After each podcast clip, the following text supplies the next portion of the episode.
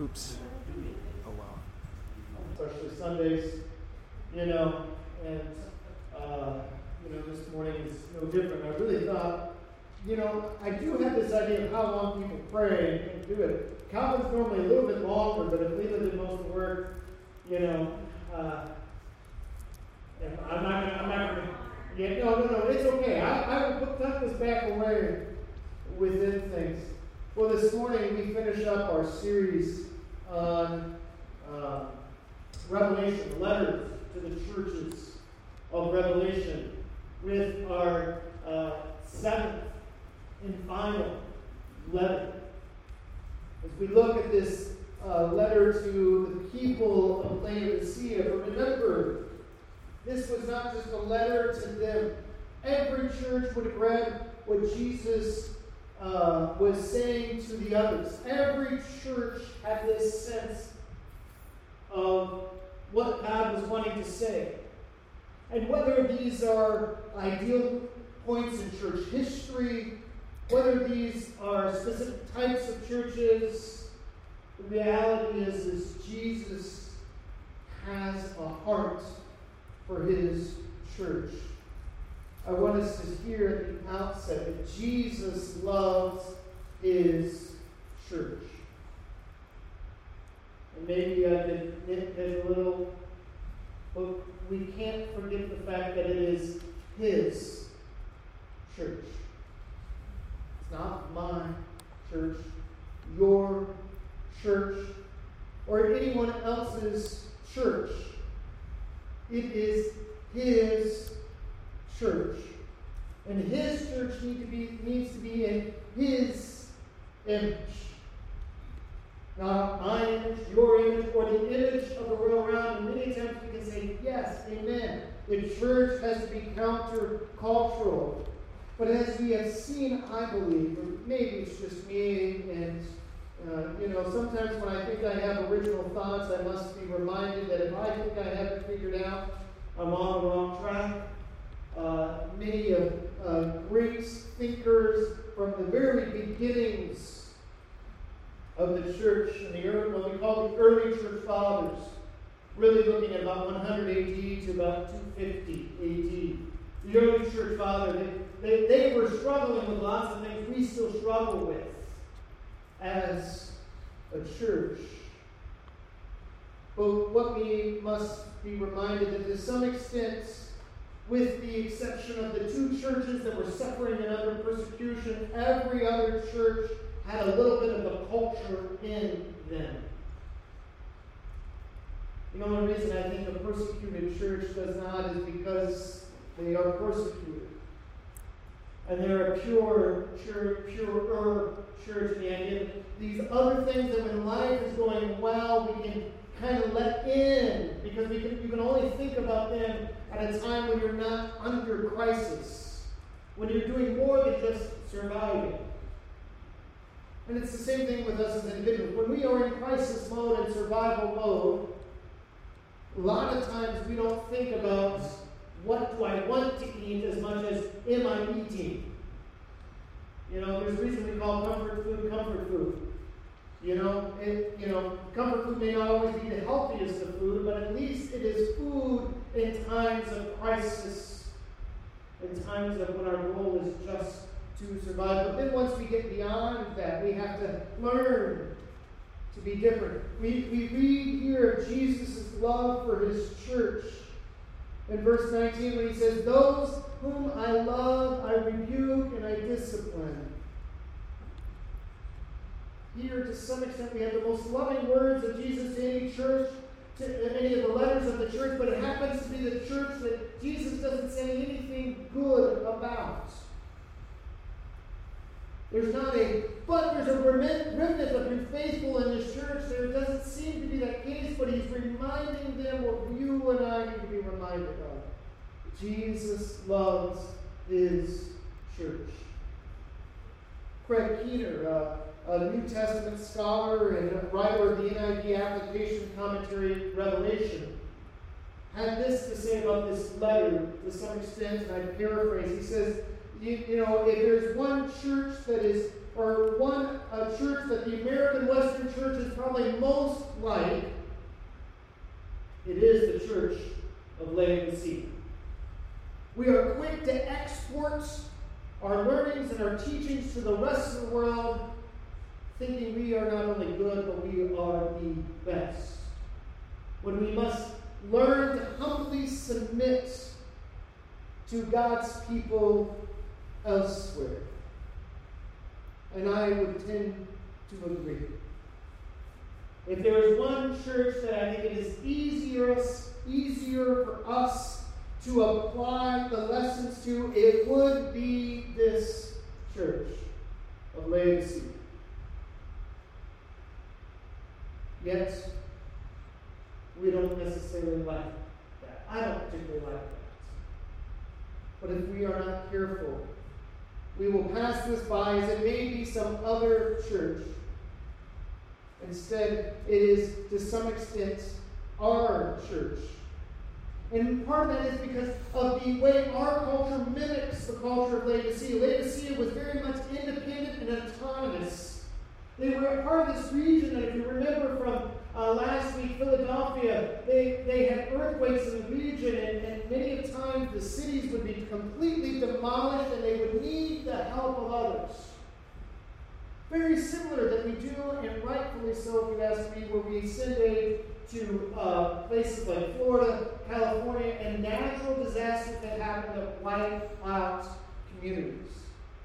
As a federal government, we say, here, we want to assist you. As uh, once our uh, House of Representatives can get back into a working order, we can send aid over to Israel and Ukraine. A similar thing. Philadelphia, they were of the idea that, yeah, we need the emperor's aid. The thing with Laodicea is, believe it or not, about uh, the last great uh, earthquake that happened before this letter, the emperor of Rome said, hey, people of Laodicea, we will give you money to rebuild your city. You know what they had? They had the ability to say, We don't need your help, Caesar. Now, that wasn't said necessarily in a prideful, arrogant, get away with us, but they were like, We are so well off, we do not need help. And a lot of us will go, "Oh right. Because we have this uh, need to be independent and autonomous. I don't need anybody. Is that not, to some extent, the Western culture? I don't need independence. I don't need you, you don't need me. Don't tell me what to do, and I might not tell you what to do. Independent, autonomous. I'm, I'm self sufficient. I don't need anybody else. And so many of us, myself included, we sometimes allow pride to come in because we will not accept the help of others. I don't want to be known as that person. And here, the, the city of Laodicea, we read these words when Jesus says, You say I am rich and I have acquired wealth, and I do not need a thing. City of Laodicea was self sufficient in oh so many ways. There was a special salve, medicine, that the people of Laodicea uh, figured out. There was a medical school there where there was this kind of salve of, of the region that would actually help people with eyesight issues. And it all came from here. I mean, isn't that a cool thing to be known about? Can you imagine this town going, yeah, we have the medical needs you want. Come to us. We will heal you. You who are hard of seeing, we have something to restore your sight. It talks about how here in Laodicea, they figured out a way to, to not only have clothes, but like a really soft black wool fiber that was the envy of many of the world around them. And they were on this big trade route, and so people would come, and it would be like, you know, uh, going, hey, so where did you get your clothes from? Oh, I went to Laodicea. Oh, God. You know, I had to buy some new suits. And, and I, I, I talked with uh, you know, uh, Colin um, at Vernon's because, you know, if you ever need to know good quality suit, you ask people who have to wear it all the time, which in our world typically used to be bakers, but, you know, even bakers don't have to. Funeral home directors do, all right? Uh, and I asked him, I said, where do you go buy your suits? Last time I bought a suit, it was uh, J.C. Penney that was going out of business in Piqua. Tells you how often I buy clothes. I don't. I try not to. Um, but I was I was due, and he said, "Well, I went over to a place." He, he said, "Well, I asked my funeral home friends in Columbus." Said, "Okay, what? I mean, I'm willing to try." He said, "Well, I went and, and, and I come to find out that I was going to be spending three, four hundred dollars a suit." And I said, Oh, well, do you go anywhere else? and he wasn't brought in, and he was just saying that's what it was going to cost. He's like, I, I, can't do that. But it would be like going and, and looking at the name brand suits. You know, what I'm wearing is not name brand as far as high end. Okay? Uh, I went to Kohl's, where I shop. Okay? Uh, it's just a weird. But you know, there are times when I have one pair of uh, truly tailor made suits. Okay, it's my khaki color ones. You want to know how I got those? I happen to be close enough in size to a guy in Traverse City, Michigan, who was no longer wearing them, and he said, "I think these will fit you." Okay, but I looked in, and he was a businessman, and he did a lot of business in Hong Kong and Taiwan. I mean, and it's like a, I, I can tell you the brand, but it's high end. I'm like, okay, you know? And so um, I, I, wear it. Why? Because, well, uh, I could use a suit like that, you know? And, and they were, that's the, the area of Laodicea was, look, we have the best of the best of the best. You want the softest, the most comfortable clothing? Come to us. Here was a town that was sufficient in many ways. It wasn't necessarily a, a statement of pride, but of reality when they would say, hey, we got it all here in Laodicea. We're it. Where some of these other cities needed extensive help, they could say, no, we, we have enough givers in our town. We don't need outside help. We are self sufficient. Yet, there was one weakness they had, and that was this their water. They had no water source. There was nothing in their town or around their town that had They had to, uh, feat of engineering, create aqueducts. You know, that either would come from the north, from the Hierapolis, where there was a hot spring there, and, and, and you know, they would put it into uh, kind of you know, pools, and you would, you would, like a natural hot spring, which could have some medicinal efforts, they thought. And, but by the time it got to Laodicea, guess what? It was no longer hot. It was lukewarmish. And I don't know about you, but I don't like sitting in lukewarm bath water if I'm taking a bath. You know, uh, there ain't much good about that. And, and that traveled down, it would pick up uh, sediment, and, and you had a lot of lime within that. And can you imagine trying to drink water that has lime that you could see? Yeah, ain't nobody doing that. So they they can't always depend on that, so they would then, through another aqueduct, bring up stuff from the south of the city of Colossae. And in Colossae, man, they, they were southeast, so, you know, uh, they, are kind of down in maybe this area. Those of you online, you can't see where I'm pointing, that's okay. Uh, but southeast, and they would get the water that was being melted off of the snow caps of the mountain like nice, cold water. And they would bring it by aqueduct there, but see, here this is modern day Turkey, and if you don't know much about modern day Turkey, it's not known to be cold. In Turkey, in fact, it's kind of warm. And by the time the cold water of Colossae would get to the city of Laodicea, it was no longer cold, it was lukewarm.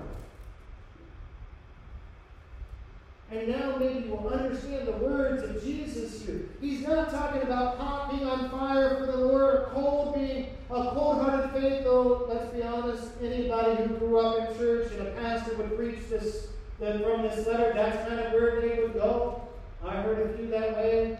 He wants you to be hot on fire for Jesus or at least be cold and not into Jesus. That's not what Jesus is saying here. He's saying, look, you understand the fact that none of your water is actually useful for about anything.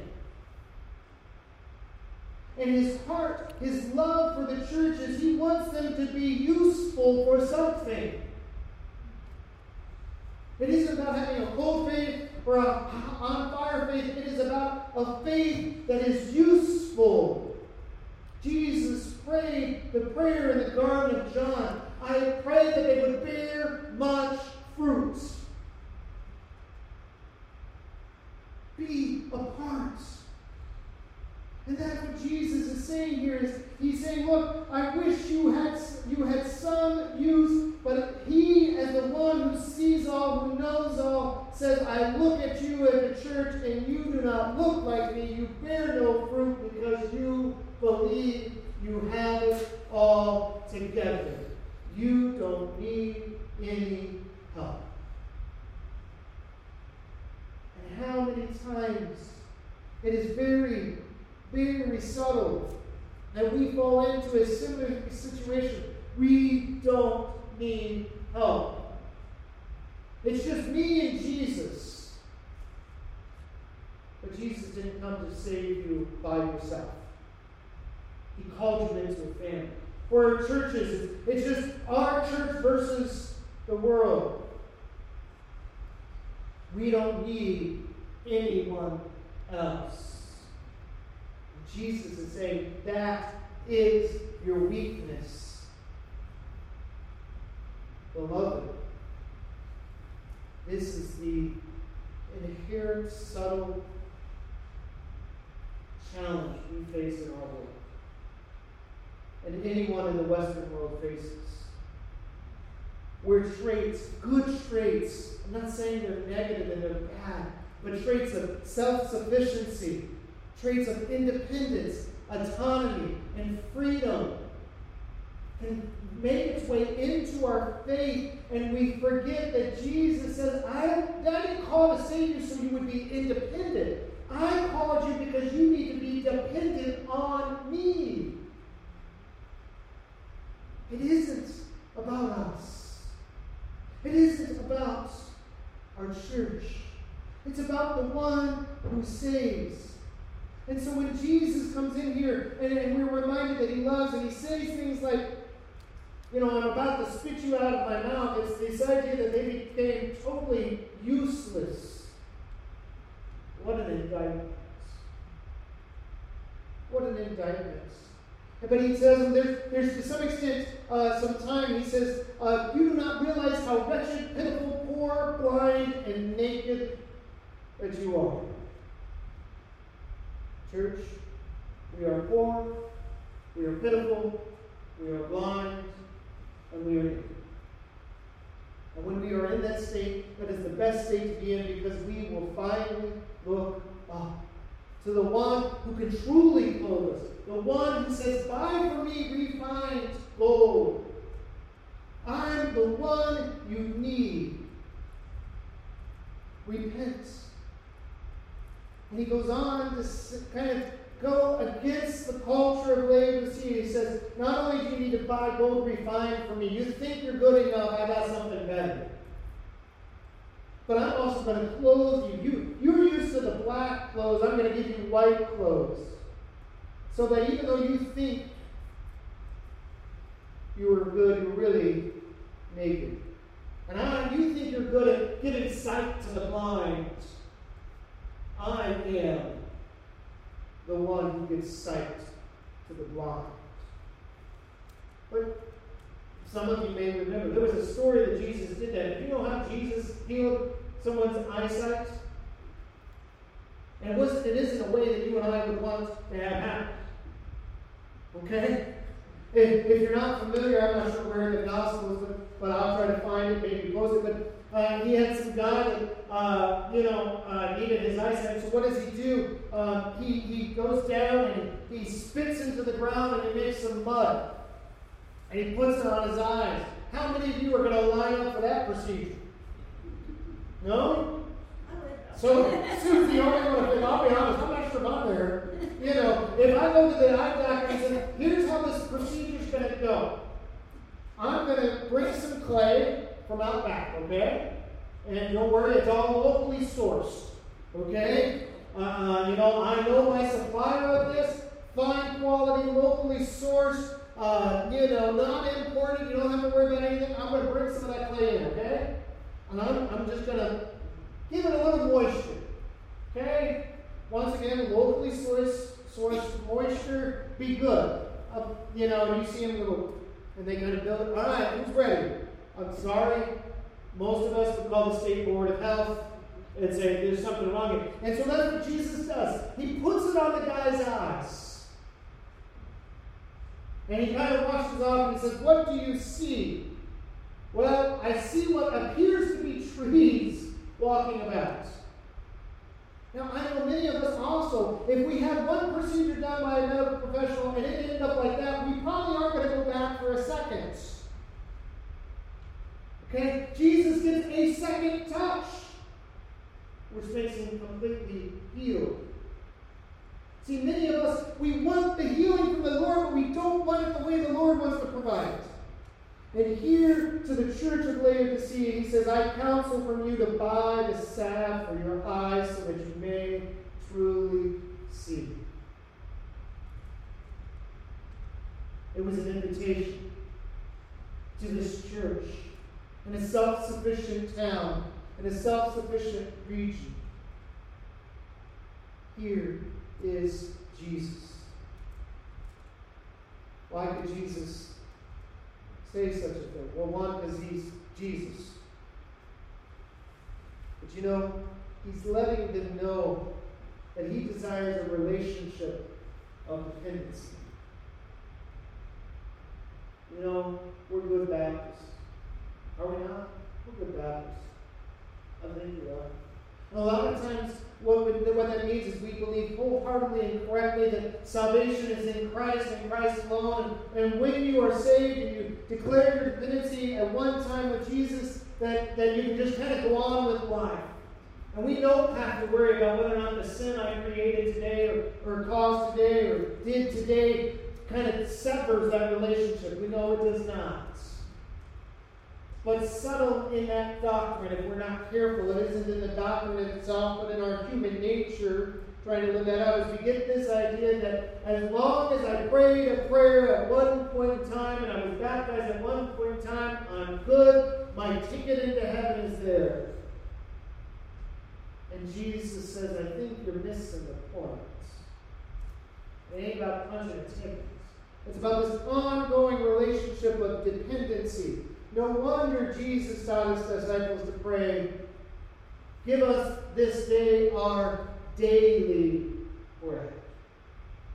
Depending on him throughout. And we see this going in. And, he, and we read here verse 20 Here I am, I stand at the door and I knock, and if anyone hears my voice and opens the door, I will come in and eat with that person and they with me. There's been many of sermons on this verse as well. A lot of good ones I remember hearing.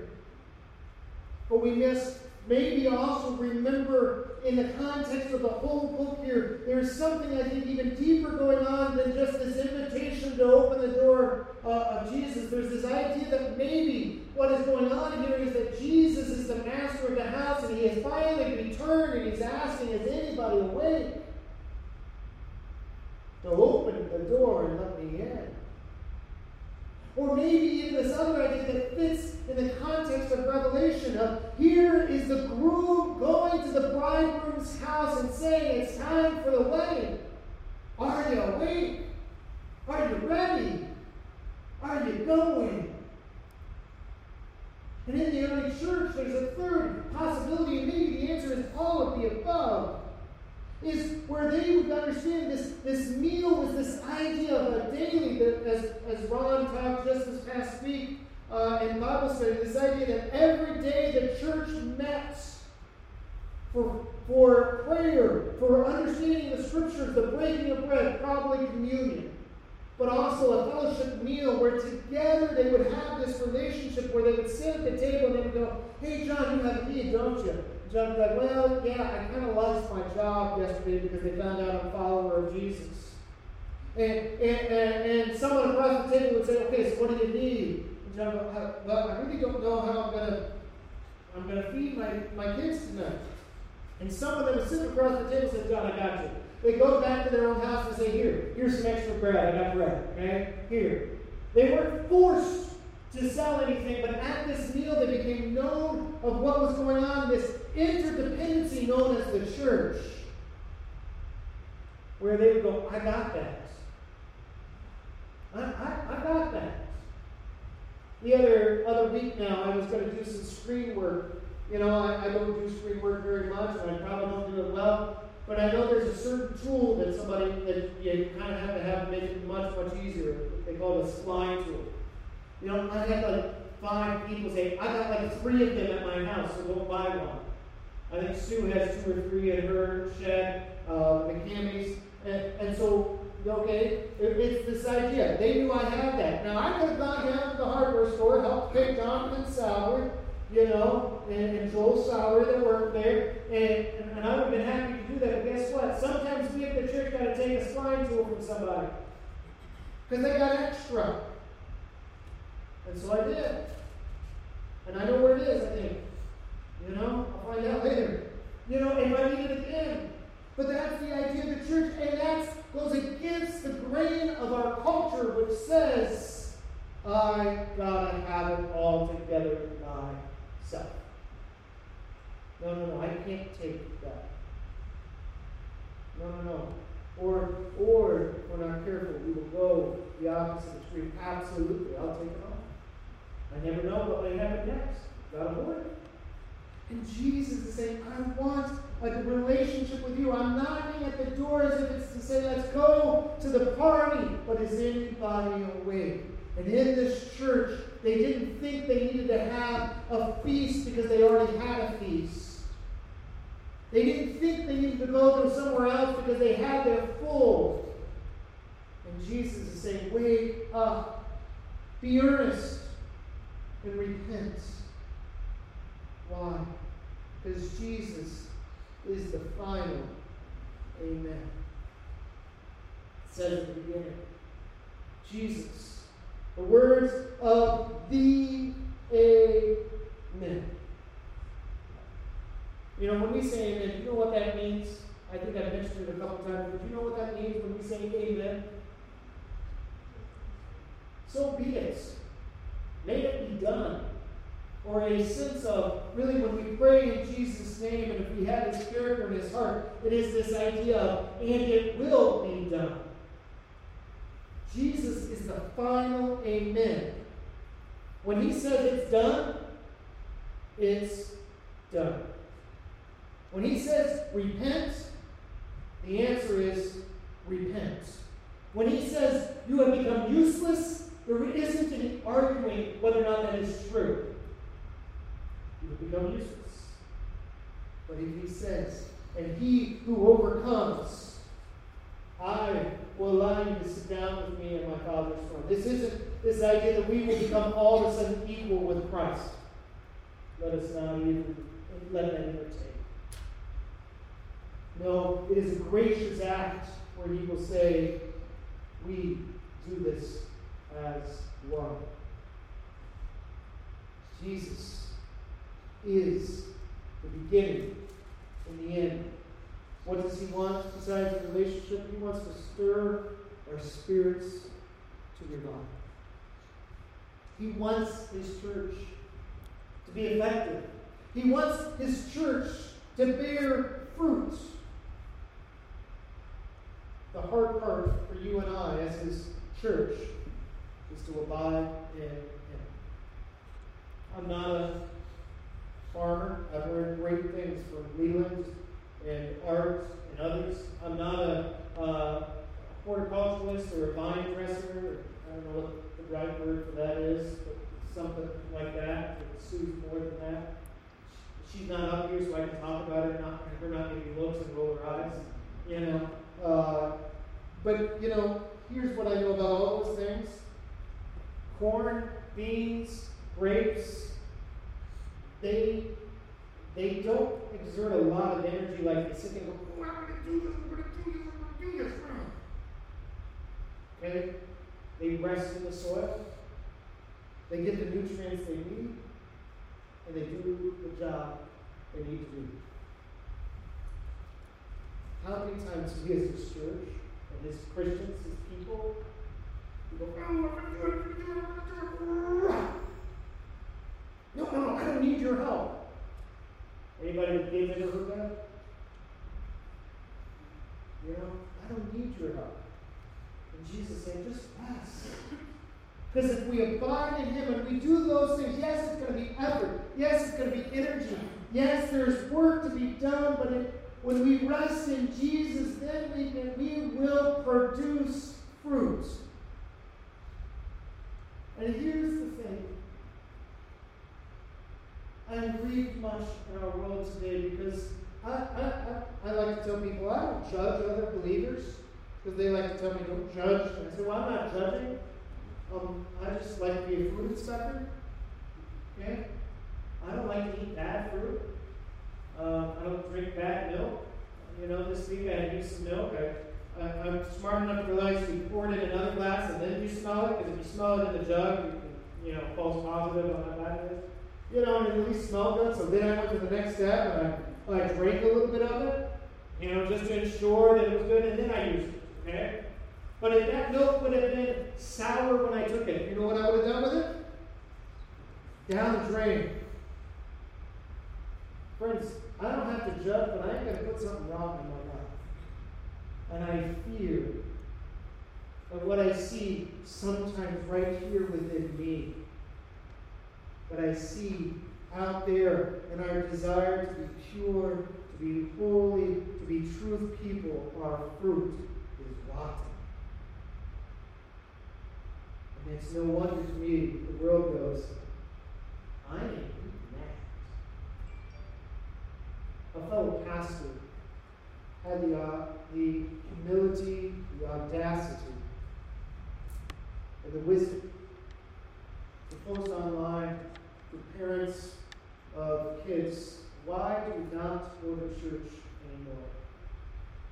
So I didn't, I didn't interact with it anyway because I don't want people to know I'm looking at it. You know, And he has a pastor's heart, but I've been following. Because I'm like, I, I gotta learn what is going on. Can I tell you what at least some of them were? Some of them are from believers because the question was, you went to church and you no longer go to church. And, and some of them are saying, because the church has become a place of fighting. The church has become a place where, where, where it isn't just right doctrine, but it is mind doctrine. The church has become a place where, where we have allowed in some churches Christian nationalism to come in, which is not Christian, if you ask me. There is one Lord who is Christ. It is his kingdom, not our nation. Some of you may not like that. I believe that to be biblically true. But I can agree to disagree in some areas. And they see it as a the church as a place of politics, not a place of scripture. Friends, that is the church of Laodicea. That is not the church of Jesus. We need to be involved in our governments. We most certainly ought to be praying for our governments and the leaders that will come about. And we have an election coming up with issues and people that we need to prayerfully consider people, I would say, of true character. Not just those who align with what we want. But Jesus wants to stir our hearts and our spirits to a revival where it is not about those things, but it is about Him who alone is worthy, Him who alone is holy, He who overcome the grave, He who is the beginning and the end, the faithful and the true one. And if we can get our church back, maybe not us just lowly, we're pretty darn good. But we, if we can get our church back to more like the 50 AD and 60 AD and 70 AD, man, that would be a good thing. I'm reminded as I come to a close that at one time Billy Graham was um, criticized. So what we are doing now is no different than what happened maybe some of your guys' memory 30, 40 years ago. Billy Graham was criticized because he went into the White House of either uh, Nixon or JFK. Uh, either way, it was a uh, of some of the Christian uh, movement. It was the enemy. And someone pulled aside Billy Graham, and he reports as saying he was admonished and rebuked because he had set the church back 10 to 15 years. And Billy Graham, being wise and beyond any wisdom, earthly wisdom, he said, Oh, I'm sorry. I've been trying to set it back a few thousand years. Friends, we must be reminded of where our kind of started. Jesus loves his church. I think he'd like to set us back a little bit. He'd like to reform us a little bit. Will we humbly allow that to happen?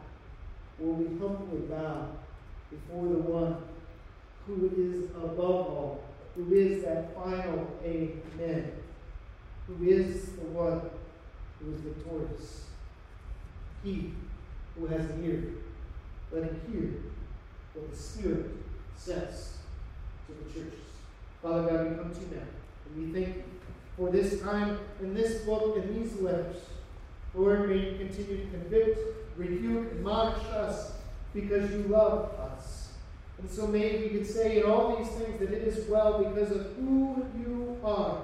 Because when we are with you, we know that our sin, not just in, in a little bit, but all of it, has been atoned for in Christ alone, who is the head of his church, the church. So, Lord, we thank you for it. Lord, we ask now to be with us as we continue to worship, that we would do so in spirit and in truth. In the name of He who is faithful and true, the final Amen, we say, Amen. May it be so. Will you stand